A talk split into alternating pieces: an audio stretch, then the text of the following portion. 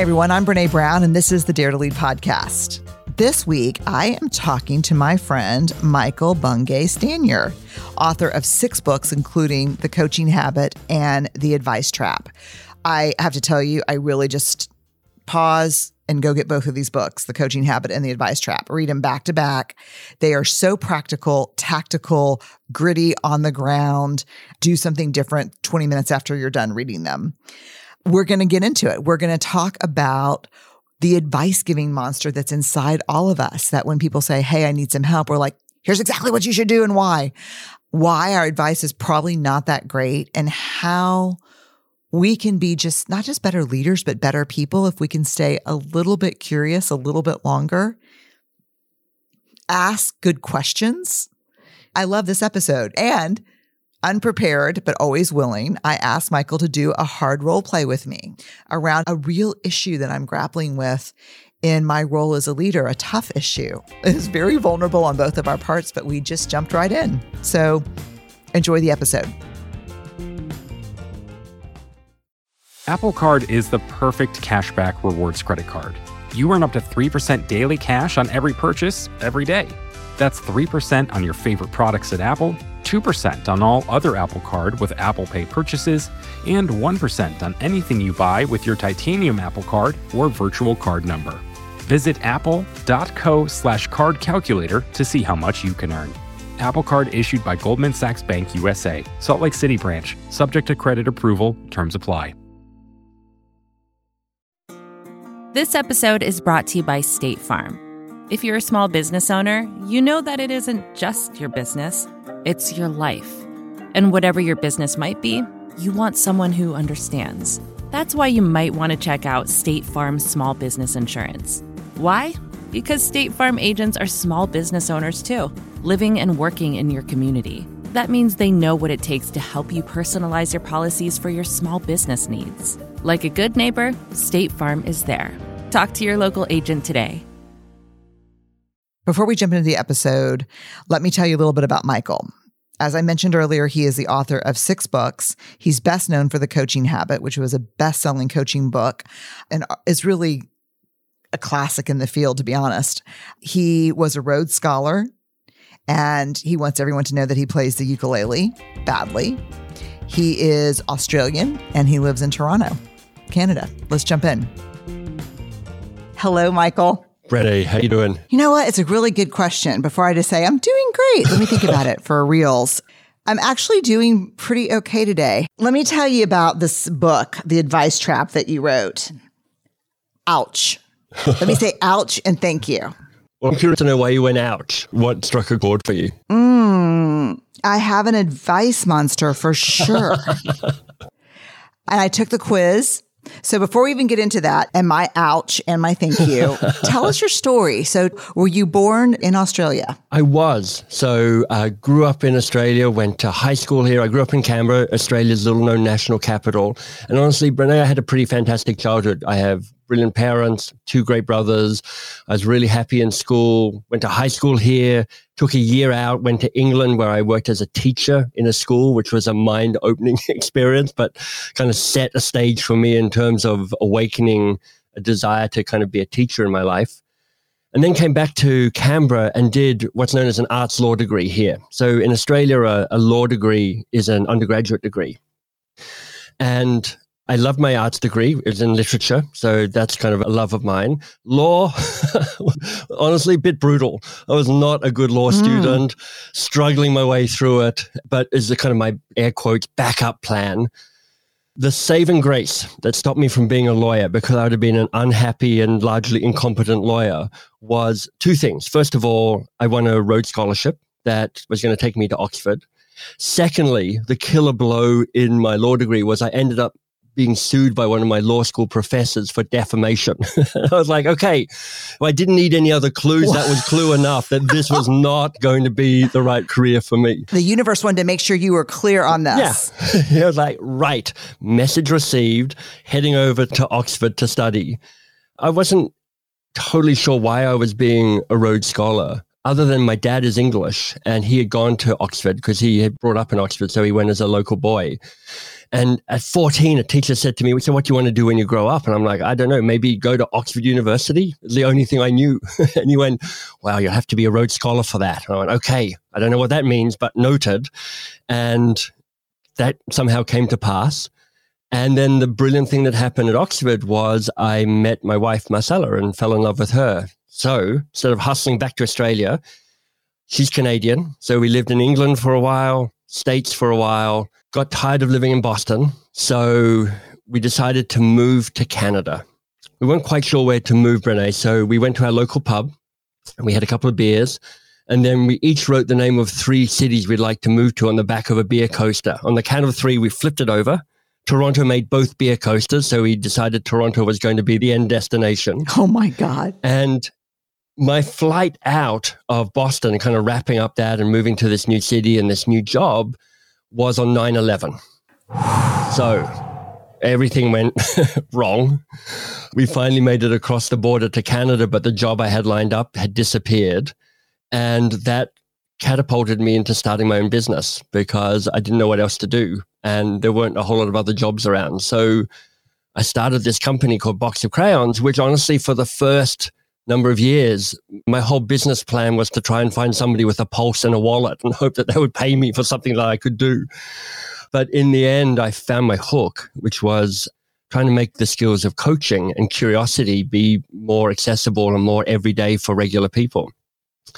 And that's become the focus of Box of Crayons. And then the book writing has become part of the offset around that, which is how do I make some of these skills, particularly around coaching, which can sometimes feel a bit exclusive and a bit HR-y and a bit touchy-feely. I really want to democratize that. I want coaching to feel like it's something that it's an everyday skill for everyday people, because staying curious a little bit longer just opens up so many good things.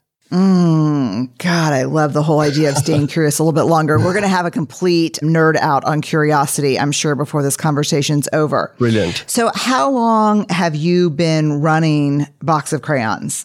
Well, Box of Crayons is closing in on 20 years as a company. Wow. But I stepped away from being CEO of that 2 years ago. It's been one of the great learning moments of my life is handing over the role of CEO to a brilliant woman who I hired from behind the bar of my local pizzeria, and she's just brilliant. And so in like 3 or 4 years, she's become CEO of Box of Crayons. So now I watch Box of Crayons in admiration as Shannon and her team think about it and reinvent it and help make it a bigger, better place to be. So yeah, 20 years at Box of Crayons, and I'm still own it, but it's now run by other people, and I'm trying to reinvent who I am and how I show up in the world. That's powerful. And probably the universe puts you right in front of me today, Michael. So that's really good to hear. How would you describe to listeners what Box of Crayons does?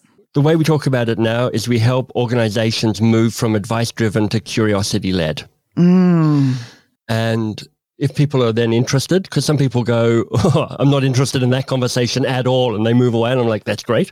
Yeah. But if they are interested, then we get into a conversation about what curiosity brings and what it can open up. And for me, curiosity is a bit of a superpower. I know you write about it in Rising Strong as well, but not only does it help drive business success because you get to spend time figuring out what you really need to focus on, what really matters. But honestly, it's a way of increasing humanity in organizations, Brené. If I'm banging a table, that's what I care about, because I want organizations to be places where people flourish. And there's a way that the default of an organization is not to allow people to flourish. You have to work really hard against that. God, yeah.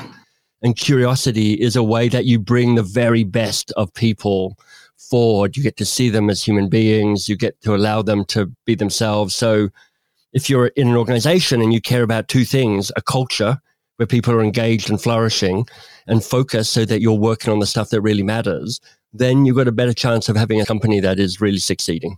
God, it really does come down to culture and focus, doesn't it? Yeah. Culture and strategy, strategy and culture. Let's just jump right into the book.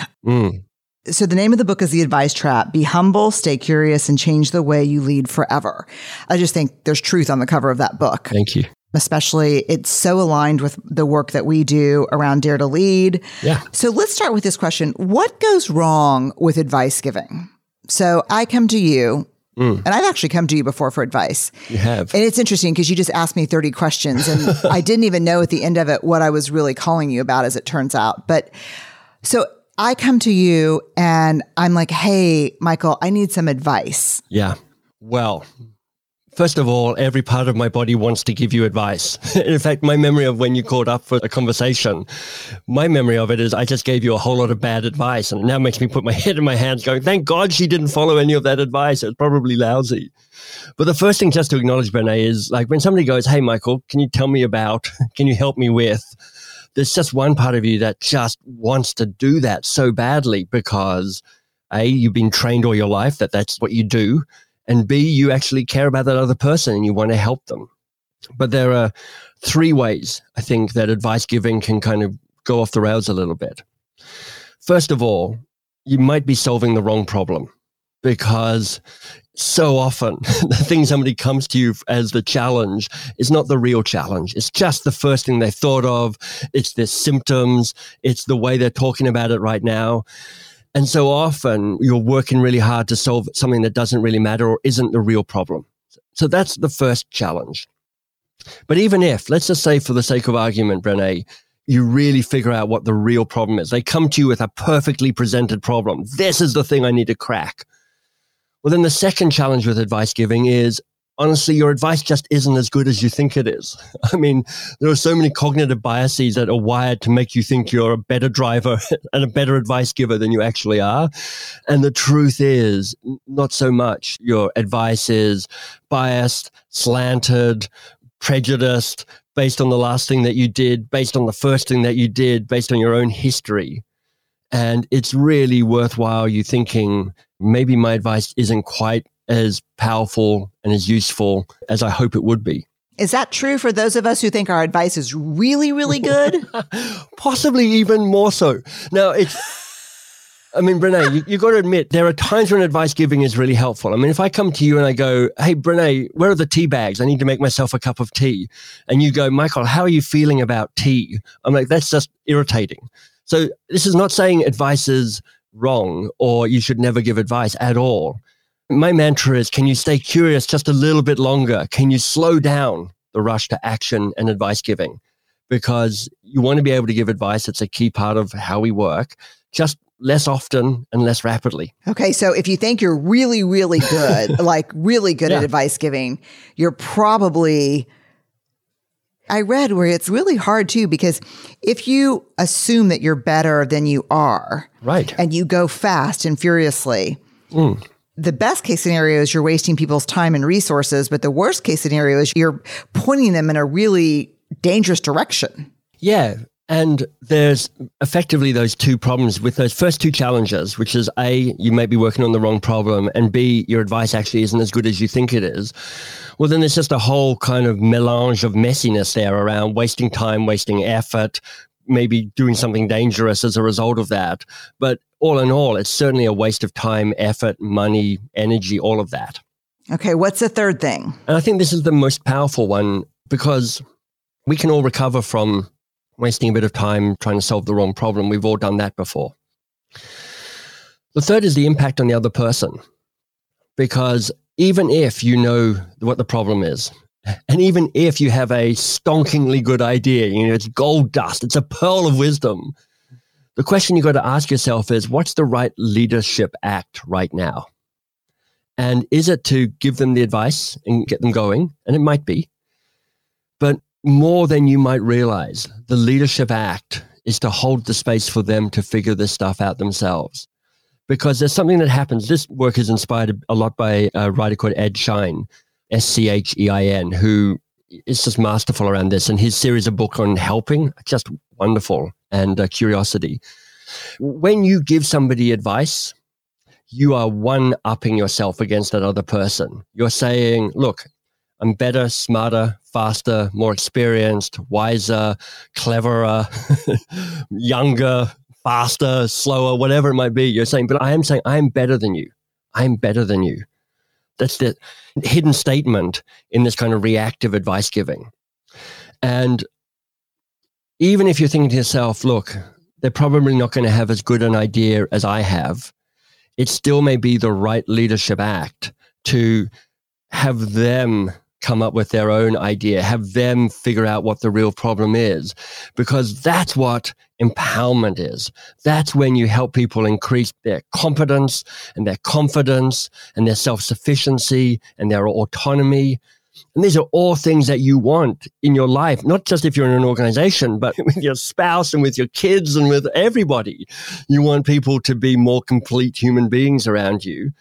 But we so often trade that short-term, I feel good because I've given them advice, for that longer-term price that we pay. Yeah, and I guess on the flip side of that, you talk about this too, on the flip side of making someone doubt their own competency, you also take on kind of this exhausting role of the fixer. Oh, exactly. You're the savior. You're the fixer of all things. Your value in a relationship is about your ability to fix and solve. And one of the things we found in our research is, God, does that get in the way of really good problem identification processes? Right. We always talk about the Einstein quote, if I had an hour to solve a deadly problem, I'd spend 55 minutes defining the problem and 5 minutes solving it. Right. Exactly right. There are these two dynamics that go on, Brené, and you're pointing to both of them.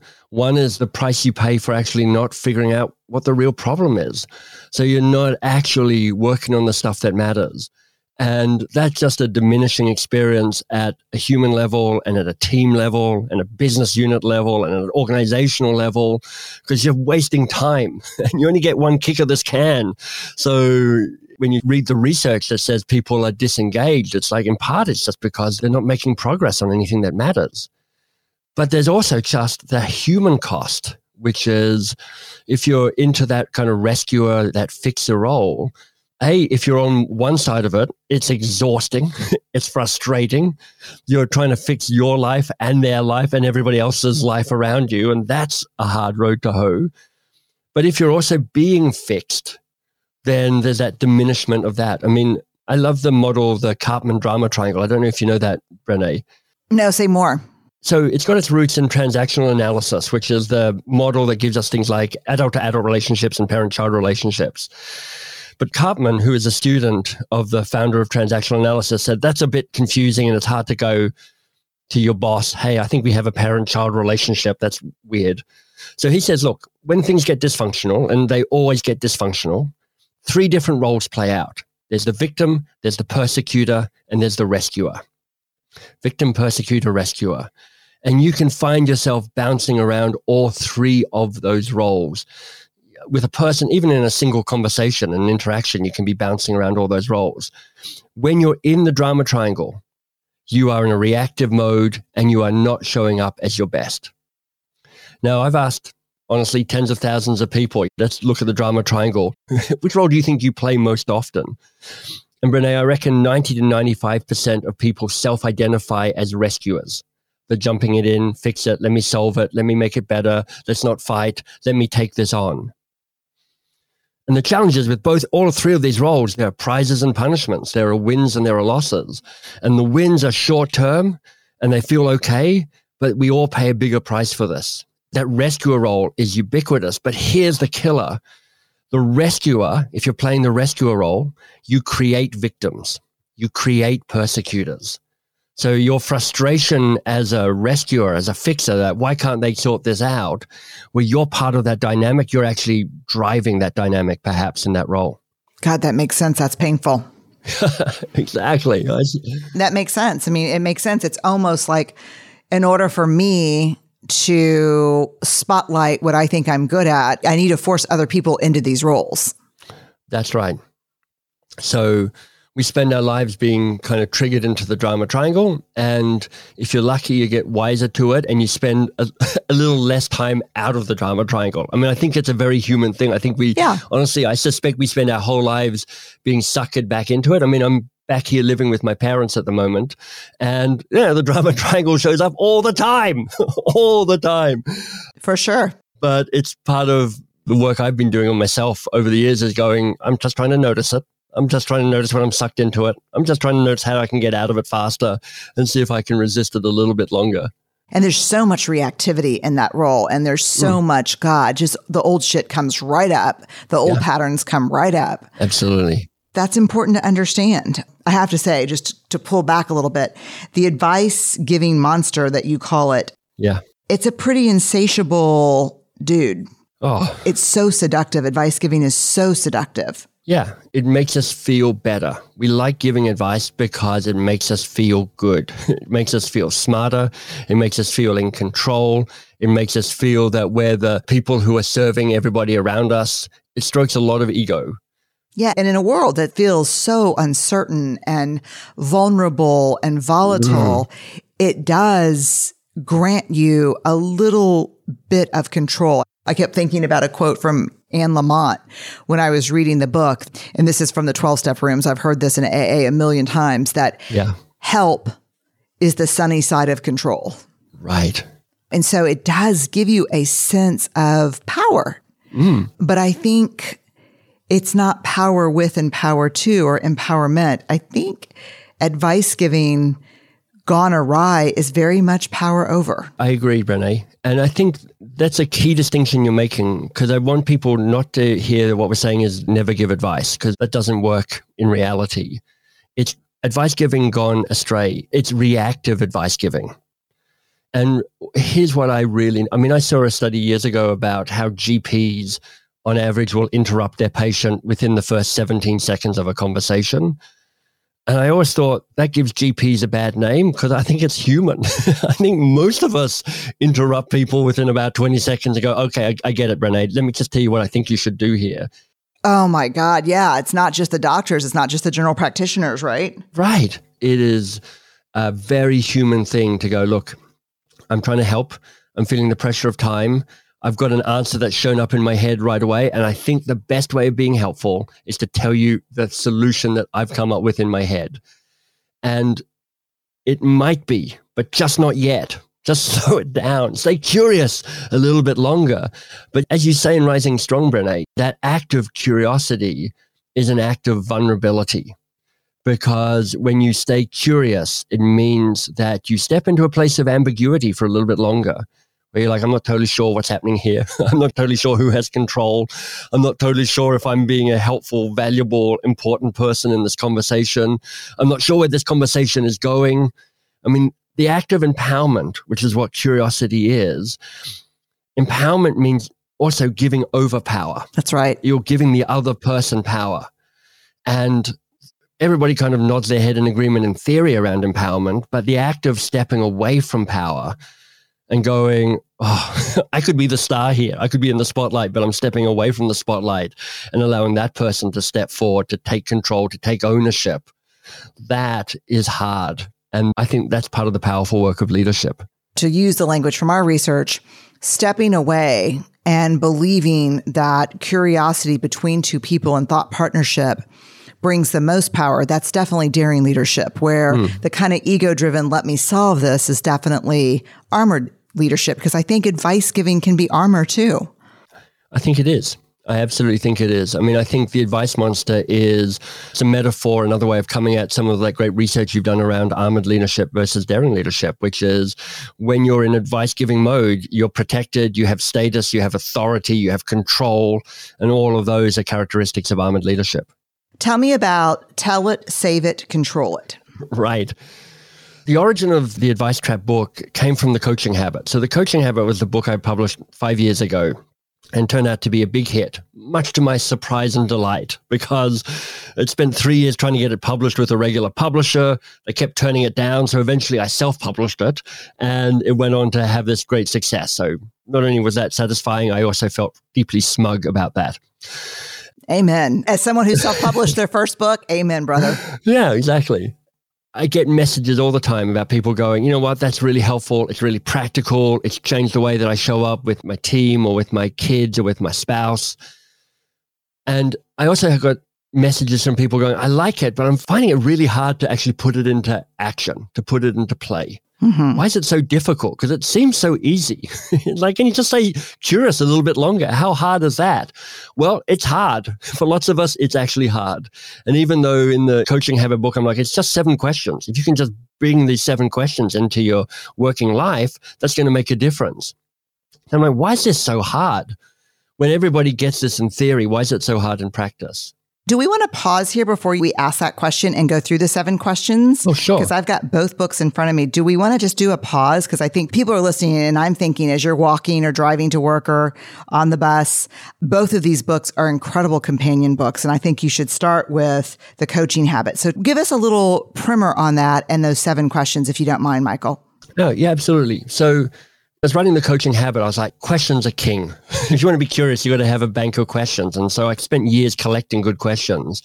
And then I'm like, okay, so what are the best questions or what are the most essential questions? And it took me some years to figure out what I thought were 7 key questions that, not for every situation, but for many situations can find a place. So if you're listening to this, I wouldn't worry about trying to remember all of these questions, because if you can take 1 or 2 of these questions that feels most relevant and most powerful for you and go, maybe I'll try that, that would be my recommendation. But let me go through them. Number 1 is the kickstart question. The kickstart question is, what's on your mind? What's on your mind? It's a really simple question, but its power is that it accelerates you into an interesting conversation. One of the key reasons people resist this whole idea of coaching or being more coach-like is they're like, I don't have time for that. It takes too long. The assumption is that coaching has to take 30 or 40 minutes or an hour. And everybody's like, oh, I'm so busy. That's never going to happen. I'm like, you're right. That will never happen. You got to get into the meaty stuff fast. And what's on your mind says, look, the power's with you. You tell me what you think is most important for us to talk about, but don't tell me everything or anything. Let's get into it. What's on your mind? What are you excited about or worried about or anxious about or needs to get looked at right away to make this conversation most helpful for you? So what's on your mind? And then there's what I would call the best coaching question in the world. And I know that's slightly hyperbolic, but that's my style, slightly hyperbolic. And the best coaching question in the world is the AWE question, A-W-E. And AWE is awesome, but it's also an acronym for and what else. If people are going to take 1 question away, Brené, this might be it. Because and what else recognizes that their first answer is not their only answer, and it's rarely their best answer. So when you ask a question and they come back with an answer, honestly, your advice monster goes nuts. You're like, great, we've got a question, we've got an answer, let's get going on this. But and what else is a very, very powerful question to help you stay curious a little bit longer. So that's the second question, and what else? The third question is the focus question. And the focus question is, what's the real challenge here for you? And Brené, I expand this a little bit in The Advice Trap because I just found that this was an unlocking question for so many people. And it gets to this heart of, how do we solve the right problems around here? And it recognizes that the first challenge that somebody brings to you is rarely the real challenge. And the way this question is constructed matters, because you could say, what's the challenge? And that's an okay question. When you go, what's the real challenge? It amps it up. It gets to the heart of it. It starts going, you need to think this through. There's more than one thing going on here. What's the real challenge here? But Brené, when you add those last 2 words, what's the real challenge here for you? For you, yeah. There's something magical that happens because the spotlight swings from the problem to the person solving the problem. And now what's happening is they're going, how am I part of the system? What's hard about this for me? How am I going to figure this out for me? And what you find when you start adding for you onto the end of questions, people make progress on the challenge at hand, but they also learn and they also grow and they also expand their capacity and their capabilities. So what's the real challenge here for you is a really powerful question. Then there's the foundation question. So the foundation question, which I think is the hardest question to answer anyway. And it is simply, what do you want? What do you want? Oh, that's such a tough question. Oh. It's such a tough question to be asked. It is. Because a lot of times what I'll say, if I called you and say, hey, Michael, I need some advice. Yeah. And we get all the way to this question and you say, Brené, what is it that you really want? Like, what do you want? Yeah. I'm going to say, I don't know. Can you tell me what I should want? Can you tell me? Right. Because so few people ask that question. Yeah. I almost called it the goldfish question, Because when you ask that question, often people start making that little guppy thing with their mouth and their eyes pop open because they're like, you can feel their brain slightly exploding. It's true. Because they're like, yeah, what do I want? I learned this question actually, Brené. I know your background is in grounded research and spending lots of time talking to people. I have a kind of weirdly different but similar background is that my first job was in the world of new product development and innovation. I played a tiny, tiny role in helping to invent stuffed crust pizza for Pizza Hut, which, by the way, which is when I knew I had to get out of that job because I did not want that to be the high point of my entire career. My kids would say, thank you, and you've already peaked. I've already peaked. Okay, so I'm on the gradual downhill slide here. I'm leaning into that.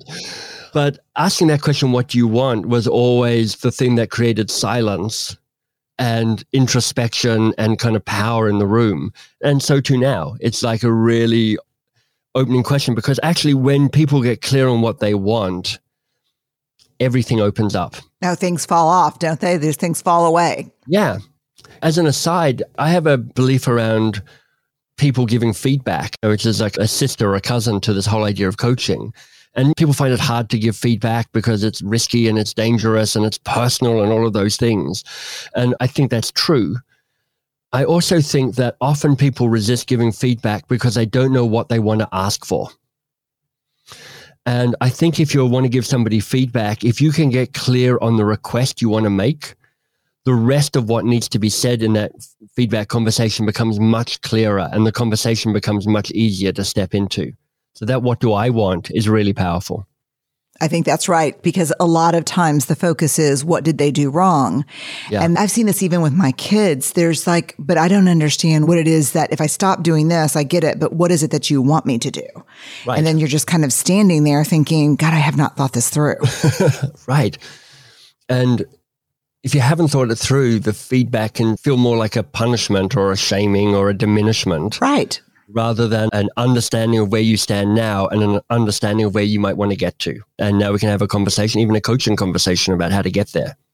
The fifth question, really good for helping to tame your advice monster. And the question, this is the lazy question, which I know is a kind of provocative title, but the lazy question is, so how can I help? Or a slightly blunter version is, what do you want from me? Here's how it might show up, Brené. Somebody comes into your office or through your Zoom screen these days and go, blah, blah, blah, blah, blah, blah, blah, blah, blah, blah, blah, blah, blah. And they're coming at you. And you can feel that hunger, that desire to leap in and fix things and solve it and try and help out and be a good person in their lives. And rather than resisting that, one of the most powerful things you can say is like, wow, Brené, there's a ton going on for you. How can I help? Or what do you want from me here?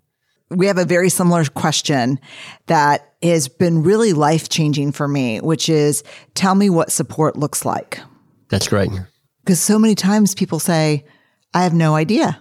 I'm just losing my shit, actually. I don't know what exactly. Support looks like. And sometimes they go, I just needed you to hear that. Mm-hmm. Amen. In which case you can go, brilliant. Well, I think our work here is done. And you've just saved yourself like 3 hours of some intervention that was not required. It's true. You're actually able to go, brilliant. I'm glad you could get that off your chest. Now I've got stuff to do. Go away. And it's interesting too, in terms of ownership and power, because when I ask someone, tell me what support looks like for you right now, it really puts some power and ownership and them getting really clear. I mean, I think probably at least 50% of the time when I ask that, people will say, I have not thought about that. Just talking about it's helpful, but can I give it some thought? Right. And I'm like, absolutely. Effectively, you're asking them, what do you want? Mm-hmm. So it comes back to that earlier question, which is, this is great. I understand the struggle. I'm empathetic for how hard this is for you. But unless you can tell me what you want, I'm reluctant to move because A, what I come up with might not be the right thing. And B, I've got plenty to do. So I don't want to be spending time incorrectly serving you and supporting you when I could be doing my own stuff. And then as soon as you come back and let me know what support looks like, then we can have a conversation about whether that's something I can help you with or somebody else could help you with. That's right. I also love, Brené, this is one of the things I really admire about you is your commitment to decenter yourself from the conversation. I mean, I'm projecting a whole bunch, but when I go into your website, I really noticed that there's not a kind of huge Brené Brown photo at the heart of your website. I mean, I feel like the very message you put out in the world is, what does support look like? Not, I'm Brené Brown, the hero of the show. And I love that you use that question in your everyday work, because it really feels that's the message that you put out to the world and how you serve the world as well. Thank you. I appreciate it. It's definitely something that I have to stay super aware of all the time, because ironically, I'm uncomfortable with vulnerability. And so I like the control that advice giving gives me. I can be very almost Machiavellian in that. And exactly. As the oldest of four, I am also can find value in being the fixer. So it is definitely intentional. Yeah. I'm the oldest of three, so I suspect I have a similar path. Yeah. Apple Card is the perfect cashback rewards credit card. You earn up to 3% daily cash on every purchase every day. That's 3% on your favorite products at Apple, 2% on all other Apple Card with Apple Pay purchases, and 1% on anything you buy with your titanium Apple Card or virtual card number. Visit apple.co/card calculator to see how much you can earn. Apple Card issued by Goldman Sachs Bank USA, Salt Lake City branch, subject to credit approval, terms apply. Support for this show comes from Sylvan Learning. As a parent, you want your child to have every opportunity, but giving them the tools they need to tackle every challenge, that takes a team. Now more than ever, educational support tailored exactly to what your child needs can make all the difference. That's why parents have trusted Sylvan Learning for 45 years as the ultimate teammate in their child's educational journey, instilling in them a love for learning and a passion for reaching the next level. And Sylvan's Insight Assessment can identify gaps in learning and areas that could be of concern for your child. It's a 360-degree view into your child's learning that you can't find anywhere else, and helps ensure that your child didn't miss something in school that might put them at a disadvantage in the future. And right now, it's the best price of the year at $29. Go to sylvan29.com to learn more and get your child's assessment for only $29. That's SYLVAN29.com. Are we on number... Two more questions. Number 6 is the strategic question. And the question is, if you're saying yes to this, what are you saying no to? And the power of this is it forces choice. In some ways, the act of strategy is simply the courage to make choices. The things you're saying yes to what you want to say yes to, but also the courage to say no to the things you want to say yes to. That's right. And that's why many organizations, maybe even most organizations, have too many KPIs and OKRs and all of that sort of stuff. But just in life, that courage to say, this is what I'm saying yes to, and here's the opportunity cost, and I'm acknowledging it, and I'm still willing to say yes. So it really forces your understanding the equation, rather than what many of us do is just keep adding yeses to our lives. So we're just even more overwhelmed, and we're falling short even more of the commitments that we might make. I know nothing about this. Nothing. Man. I know. You may have heard of SOS, the shiny object syndrome. I have the shiny object syndrome as well. So we've got all these structures built around me so that my team would be terrified anytime I was on a long airplane trip. I would come back going, hey, I've got some ideas. They're like, oh my God, this is not what we wanted to hear. I don't have SOS. I'm pretty good with the shiny object, but I have like STWS. Save the world syndrome. Oh, yeah. And anytime I'm on an international flight, I mean, I'm sitting in the room with Barrett right now, who's not only my chief of staff, but my sister. That's right. And she is laughing her ass off because when I get off of a long flight, anything over 4 hours, I'm like, we're starting all over. There's a project. It's going to take us 6 months. They're like, no, that'll take 3 years. It'll cost $100,000 and it'll cost $2 million. I'm like, but somewhere over the Atlantic, God spoke to me. And they're like, okay, all right. So I have the save the world syndrome and it's terrible. Like I wrote the Daring Way curriculum on a flight home from Sydney. And then like, we're going to train people. This is when I called you for advice, by the way. Right. And so they should give us some melatonin or something and knock us out before we get on those long flights, Michael. Yeah. It's not safe. while you're over the Atlantic and God's speaking to you, God's speaking to Barrett going, be warned, she's coming. Prepare your defenses now. Now she goes with me now and she's like, let's watch movies together. That's great. Let me give you the final question. It's the learning question. Yeah. If you are committed to the people in your life, whether it's an organization or beyond an organization, to help them be the best versions of themselves, one of the most powerful ways you can think of yourself is as a teacher, somebody to help get people be smarter. And to do that, you've kind of got to understand how people learn. And they don't really learn when you give them advice. It kind of goes in one ear and pretty much out the other ear. Think of all the advice you've forgotten over the years. Yeah. Because that's happening to your advice as well. It doesn't even really happen when they do the stuff. A little bit it does, but not so much. The moment of learning is when you create a moment of space to reflect back on what just happened and to extract the learning. So the learning question, which you can ask at the end of almost anything, at the end of a workshop, at the end of a meeting, at the end of a podcast, is what was most useful or most valuable for you here? What was most useful or most valuable for you? And the power of it, if you're in conversation with somebody, the power of it, Brené, is you have them take away what was helpful. So they have to do the work to embed the insight in their own brain. But then what's also great about it is you get feedback, really. You hear what was most useful or most valuable. Because there's sometimes, you probably had this, I've certainly had this, I've had meetings where I was like, God, that was useless. Yeah. I was utterly hopeless in that whole meeting. I don't think I did anything that contributed at all. I just dragged us down every time I opened my mouth. But if you ask the question, what was most useful or most valuable, it is almost always surprising as to what lands. And that in a bigger meeting, different things land for different people. Yeah, it's a great question. We ask it just very routinely anytime we're getting feedback on trainings that we're doing in organizations. What was useful? Yeah. What meant the most to you? And not five things, just one thing. Yeah. What was most useful? Yeah. Is a forcing function that helps people not just give a kind of bit of a bland, canned answer. Okay. So tell me how these 7 questions are related to tell it, save it, and control it, which are the 3 types of advice giving monsters, right? That's right. Yeah. Some people took those 7 questions and went, I got them. I'm using them. I love it. This is awesome. Things are different. Boom. Fantastic. Some people go, I got the 7 questions. I printed them out. I've tattooed one on my forearm. It still doesn't work. I still forget to ask questions. Why is that so hard? And the starting point, Brené, is understanding how change works. So I'll do this really quickly, but I think there's 2 types of change. There's easy change and there's hard change. Easy change, we're all masters at. We do it all the time. You figure out something needs to be different. You learn a bit, you practice a bit, you adjust things a bit, you do it a bit more, and then you get to a level of mastery. So we're doing that on a kind of daily basis. A new phone, you learn how to figure that out.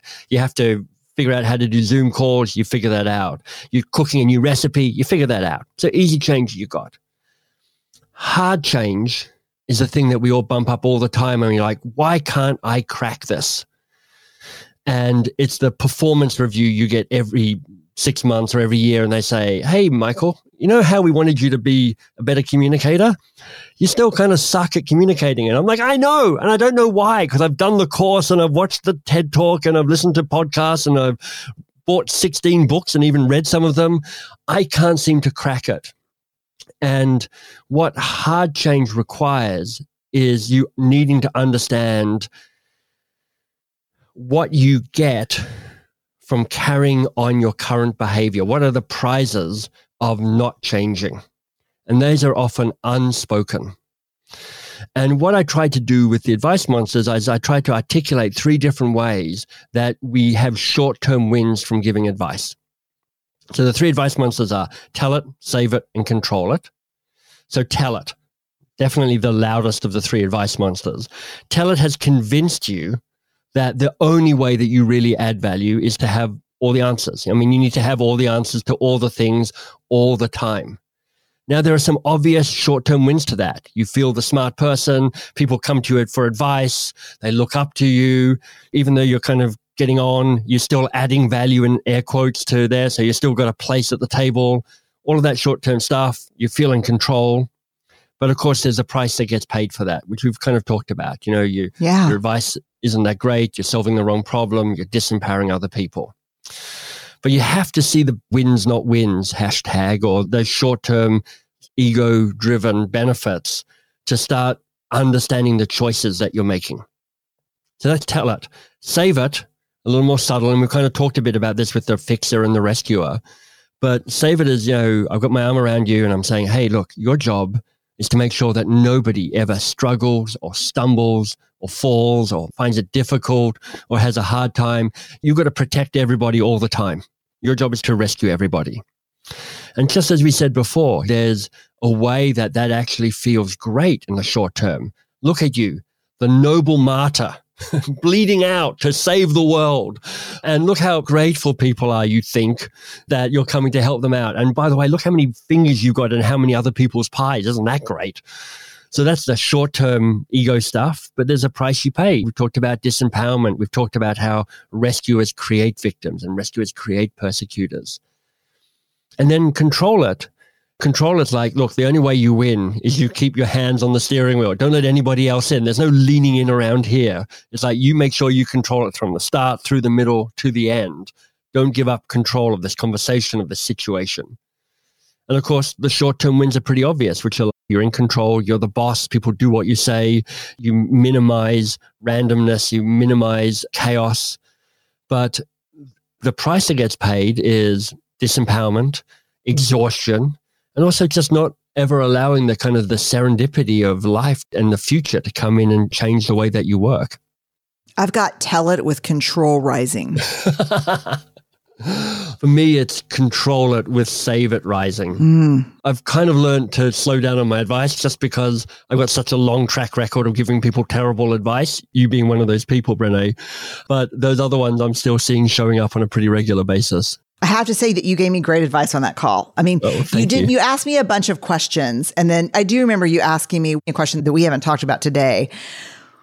But I remember you saying something like, what is your greatest fear or concern if you move forward in this direction? I think is what you asked me. It was a really good question. And I think I said, the degradation of the work, every circle it's removed from me. Yeah, exactly. And you said, in my experience, that can and will happen. Exactly. That's right. But I did it until it did happen. But you did ask me a lot of questions. You didn't launch into a tell it, or you certainly weren't controlling it or saving me. But you did share your personal experience with me, but you did ask me what my fear was. And I didn't even know what my fear was until you asked me that. So it was helpful. Thank you. Yeah. So here's the thing.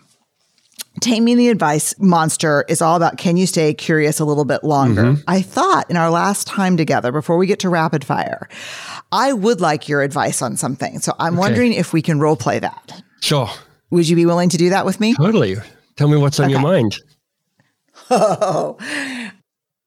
I hold a million pieces of context and connective tissue about what's going on across the organization.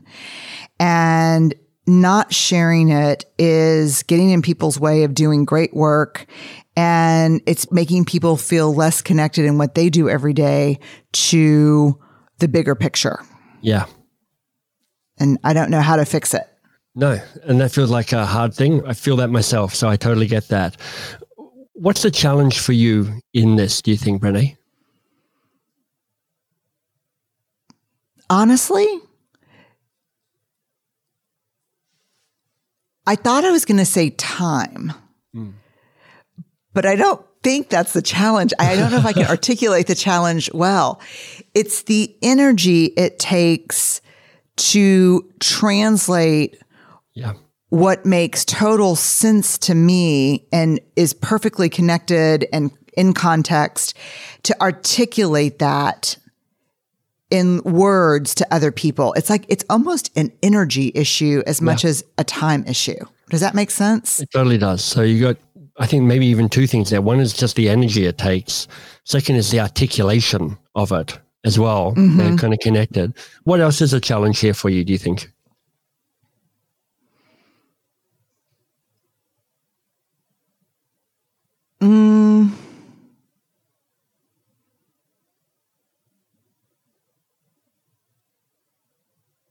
this is a challenge, at least feels like a challenge to me.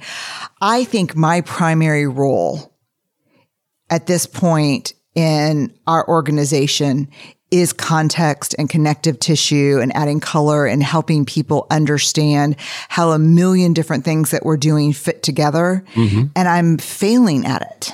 Right. I'm just not doing it.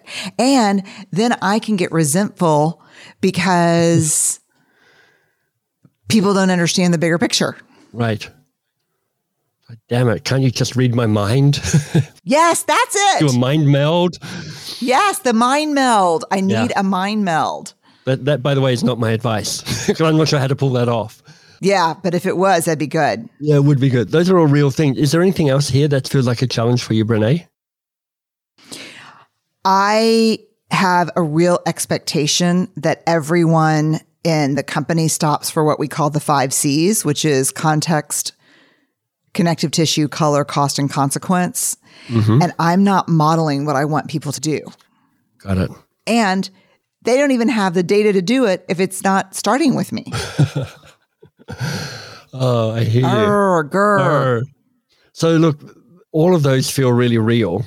If there was one of them that feels most real at the moment, I mean, there's energy, there's articulation, there's the time, there's kind of sense of failure for them, but also the sense of struggling to role model it yourself. Is there one of those that feels kind of most hot for you right now, most important?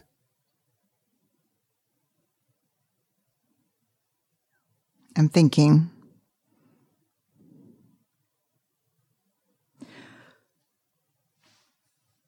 This should be a primary part of my job. What am I doing every day that's not allowing me the time and energy to do it? So what's the challenge for you in finding the time to do this? Or the challenge for making this a primary part of your job?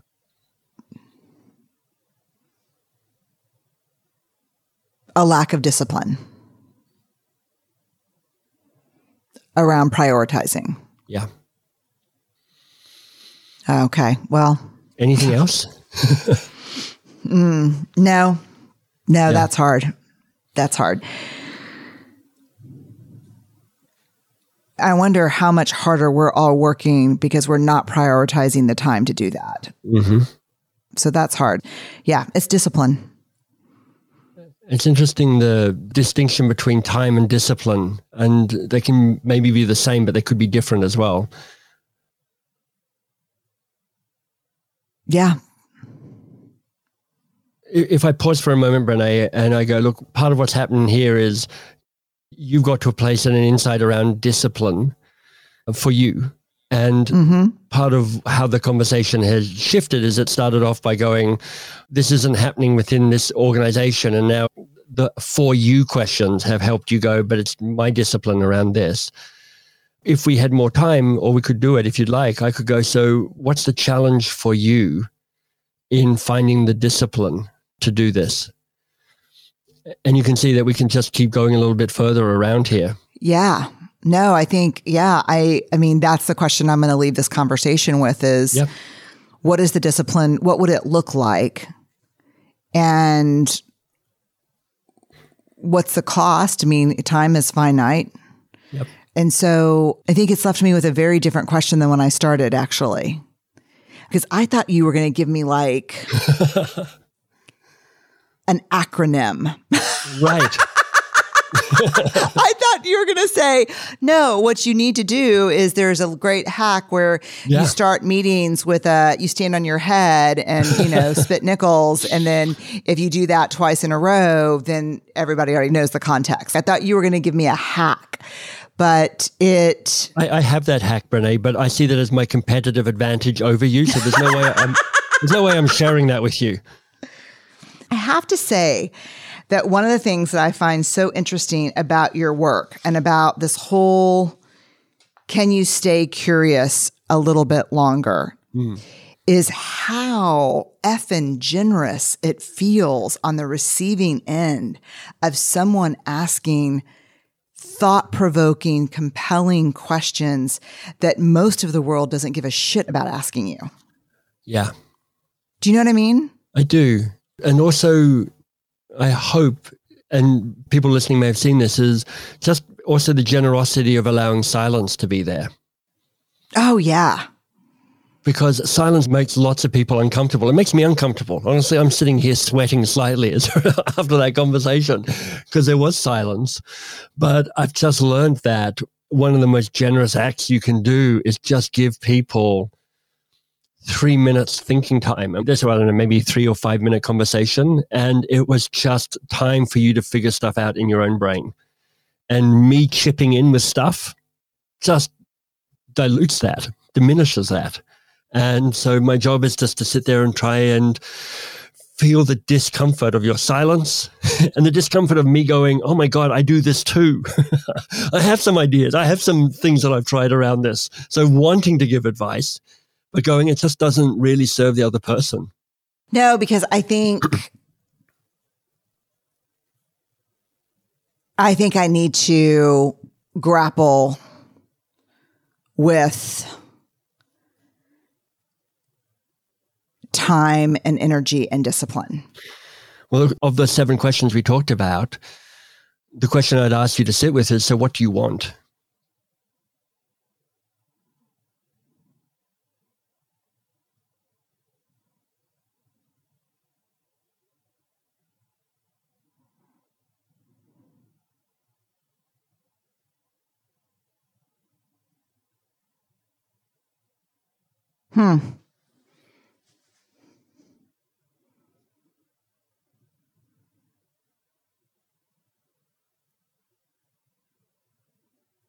Yeah,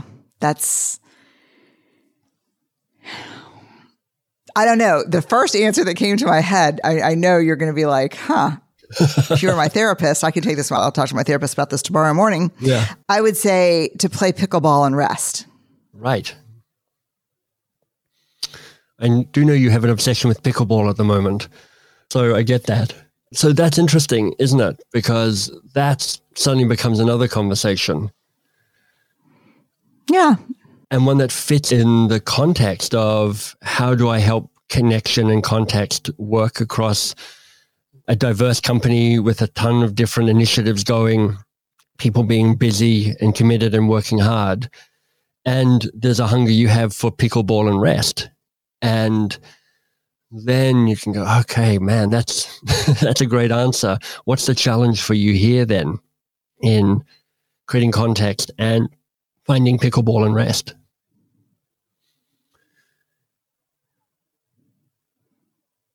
I'm looking at Barrett, who's sitting with me, who's just grinning like, don't look over here, stay focused on the podcast. Like, I don't know, but I think that is I think it would lead me to thinking that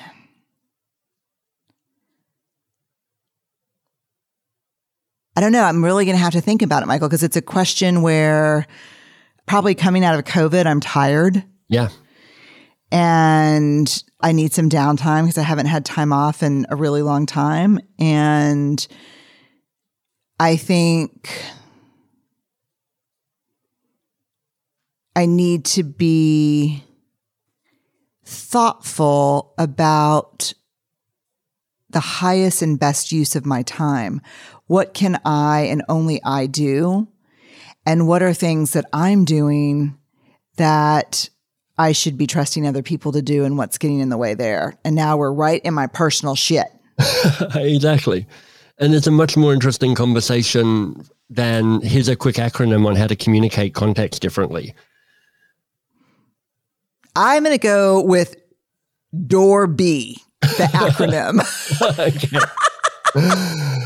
Hey, look, I appreciate you even doing this and role modeling it for people. It's really powerful for people listening in. Yeah, the role modeling is so helpful for me when I hear other people do it. Mm-hmm. In case you're wondering, I didn't make up this problem, and I didn't make up the what do I want, pickleball and a nap. Yeah. So I think it's important to understand. And I just have to say that the word that just keeps coming to me is I don't leave normally when people give me advice feeling deeply grateful and like I was the This has a real servant leadership feel to it. It has a real generosity feel. And I can feel, just not hear, but I can feel the subtext of, you trust me to be able to not just identify what my challenges are, but you trust me to know the answers better than anyone else, given the space and thought partnership to do that. Yeah, I do. And I also want to know that you and anybody who I work with, I don't want you to feel like you're walking this alone. I just want to walk beside you rather than in front of you. And you may not actually have all the answers, and that's fine. But if you figure out what the right question is, then getting the answers is actually much more helpful. I mean, if there's something here and you kind of land on, this is the nut we got to crack, now you're getting advice about something that really matters. So you can go to Barrett and you can go, Barrett, help me with this. Let's think about this. You're a trusted resource. You're my chief of staff. Give me your suggestions and thoughts around that. But because you're now working on the thing that matters most, the advice when it shows up is going to be advice that lands. Now, if I was Barrett and you go, so Barrett, we've got the problem now. This is great. What should we do? If I was Barrett, I'd be going, Brené, we do have the problem. What do you reckon? What's your first ideas on how we should solve this? And you'll have some for sure. And then Barrett will go, and what else could you do? And you'll have some more. And then Barrett will go, brilliant. What else could you do? And you're like, I've got this idea as well. And then Barrett may go, these are all great. I've got a couple of ideas as well. So there's a way that she can bring advice and contribute, but it's still allowing the other person to hold the weight and responsibility of their own life. And if you can contribute to that while still allowing them to keep holding that precious object, then that is something that nourishes everybody. Gosh, really good, man. It is so good. I love reading these two books together. So The Coaching Habit first, and then The Advice Trap. This is really good, Michael. And I'm so grateful that you jumped into this role play. I know we didn't talk about it ahead of time, but it's interesting because you didn't have to have prep, because you didn't have to have answers. You just had to have some genuine care and affection for me, and a willingness to listen and ask questions and get curious. And that's right. I think we all have that. I think if we don't care for or have connection with the people we lead, we probably shouldn't be leading them. I love that episode you just recorded, which is around if you don't have affection for your person, you can't lead them. I thought that was really powerful to hear. No, because holding space is no joke. Yeah. All right. You ready for the rapid fire questions? Totally. I should say, number one, how do I share contacts without using more? No. I see what you're doing there, Brené. I see it. Okay. I'm just bullshitting y'all. Okay, ready? Number one, fill in the blank. Vulnerability is? Just a terrible idea, and everybody should stop listening to Brené immediately about... No, I'm kidding. I've been thinking about it. It's a phrase from a song. It's like, beyond the breakers, it's the deeper water calling you on. Oh, God. It is the deep water, isn't it? Mm-hmm. Beautiful. Okay, what is something that people often get wrong about you? You know, in my small circle of people who I really care about and who know me, unfortunately, they don't get much wrong about me. I wish they did, but they see me all too clearly. And then outside that, I don't really know, and I don't really think about it too much, because it's like people make stuff up, and sometimes it's right and sometimes it's not, and that's all okay. I can't do much about it. Amen. Okay, this is a funny question, given that we're talking about the advice trap. What's one piece of leadership advice that you've been given that's really remarkable, so remarkable, in fact, that you need to share it with us, or so shitty that you need to warn us about it? The piece of leadership advice that was most powerful that I heard was a boss of mine saying, Michael, you are a force for good. And what I take from that is it was a moment of feeling very seen, and seen in a way that I couldn't yet see myself, and kind of calling me forward to that. So that ability to speak to who somebody is rather than what they're doing or what they've done is a really powerful leadership act. Amen. Okay. What is the hard leadership lesson that the universe just keeps putting in front of you that you have to keep learning and relearning and unlearning and relearning? I listened to your interview with Neil Pazdarica on his Three Books podcast. Mm-hmm. One of the phrases that you talked about was you've learned to be kind, not nice. Mm. And I love that, in part because kind has an etymology, a root around family, and is a way of a commitment at that level. And I've just had to learn that. I'm still learning endlessly that lesson, which is I just don't like conflict a whole lot. And when things aren't going that well, my preference is just to go la, la, la, la, la with my fingers in my ears and hope that it somehow magically resolves itself. And I'm just trying to be more and more courageous about naming the thing that's not working and with a spirit of generosity going, we need to do something here. Mm. Whew, I love that. Okay. What's one thing that you're really excited about right now? There's a lot of things I'm quite excited about. Right at this very moment, I've just submitted the second draft of the next book, which is called How to Start. And it actually doesn't suck too much. Oh, God, yes. Second drafts normally suck worse than first drafts. Yes. But actually, I'm like, you know what? I can feel the shape of this book. Mm. I feel like it's got an arc to it and a story to it and a leanness to it. So I'm pretty excited about that. I love that feeling. I love that feeling when you're like, there's a book inside this book. I see it. Yeah, exactly. There's a lot of hacking away yet to go and polishing and sanding, but there's some there there. There's some there there. Well, we can't wait to read it. Yeah. Okay. Tell me one thing you're deeply grateful for right now. It's just such a friggin' miracle that I exist in this planet at this time. It really is. I mean, I'm not a religious person, but I can't help but think, there's a book by a guy called Bill Bryson. It's a short history of nearly everything. It's about science. Oh, yeah. And I love it because in part it just speaks to how ridiculous it is that Earth exists. I mean, so here's a random thing. I'm grateful for the moon. Why am I grateful for the moon? Well, it's beautiful for sure, but our moon is the biggest moon in our solar system. I mean, it's massive compared to all the other moons against all the other planets. Why does that even matter? Well, the moon is what keeps the Earth's axis stable. Why does that matter? Because if it didn't have a stable axis, we wouldn't have seasons. If we didn't have seasons, we wouldn't have civilization because we couldn't grow food and we couldn't have cities and we couldn't end up being on a podcast with Brené Brown. So there's so many things that are just like ridiculously unlikely and yet they've happened. And I'm grateful for basically all of that. God, a sense of wonder is a really powerful thing, isn't it? Yeah, yeah.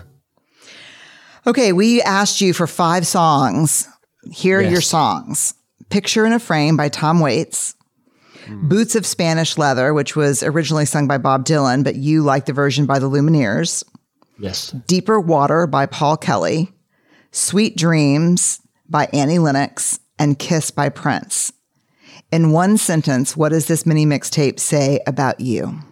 Well, I might say that I stopped listening to new music after about 1984, but I'm trying.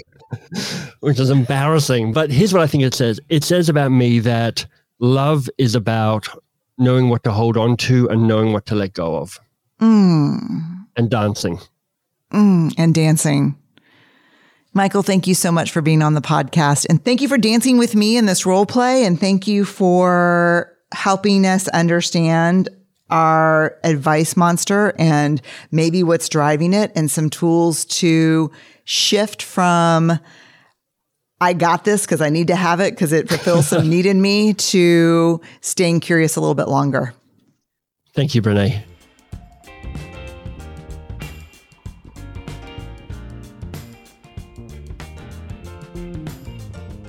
Okay. What about this role play? What's on your mind?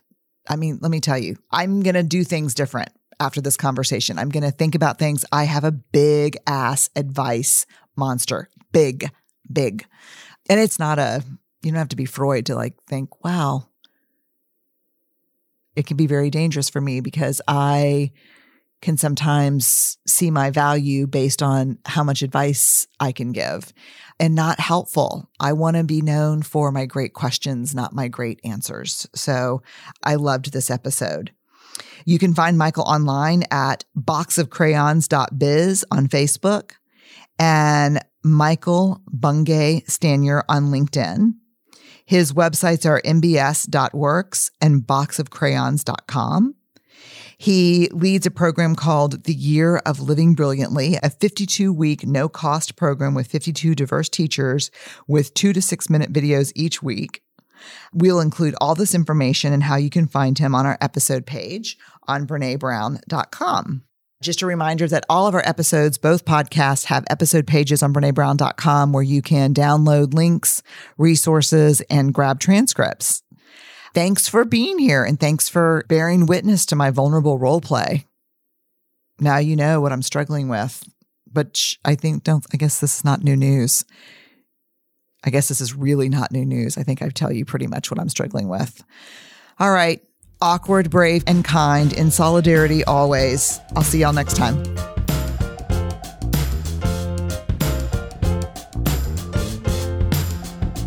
Dare to Lead is produced by Brené Brown Education and Research Group. Music is by The Sufferers. Get new episodes as soon as they're published by following Dare to Lead on your favorite podcast app. We are part of the Vox Media Podcast Network.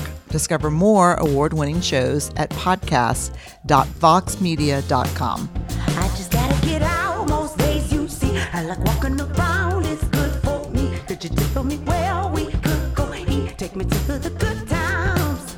I just gotta get out most days, you see. I like walking around, it's good for me. Could you tip me where we could go eat? Take me to the good times.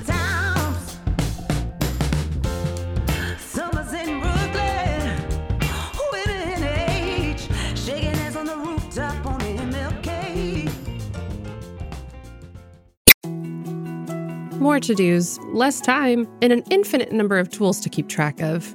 Sometimes doing business has never felt harder, but you don't need a miracle to hit your goals. You can just use HubSpot, because their all-in-one customer platform can make growing your business infinitely easier. Imagine this: high-quality leads, fast closing deals, wildly happy customers, and more benchmark-breaking quarters. It's not a miracle, it's HubSpot. Visit HubSpot.com to get started today.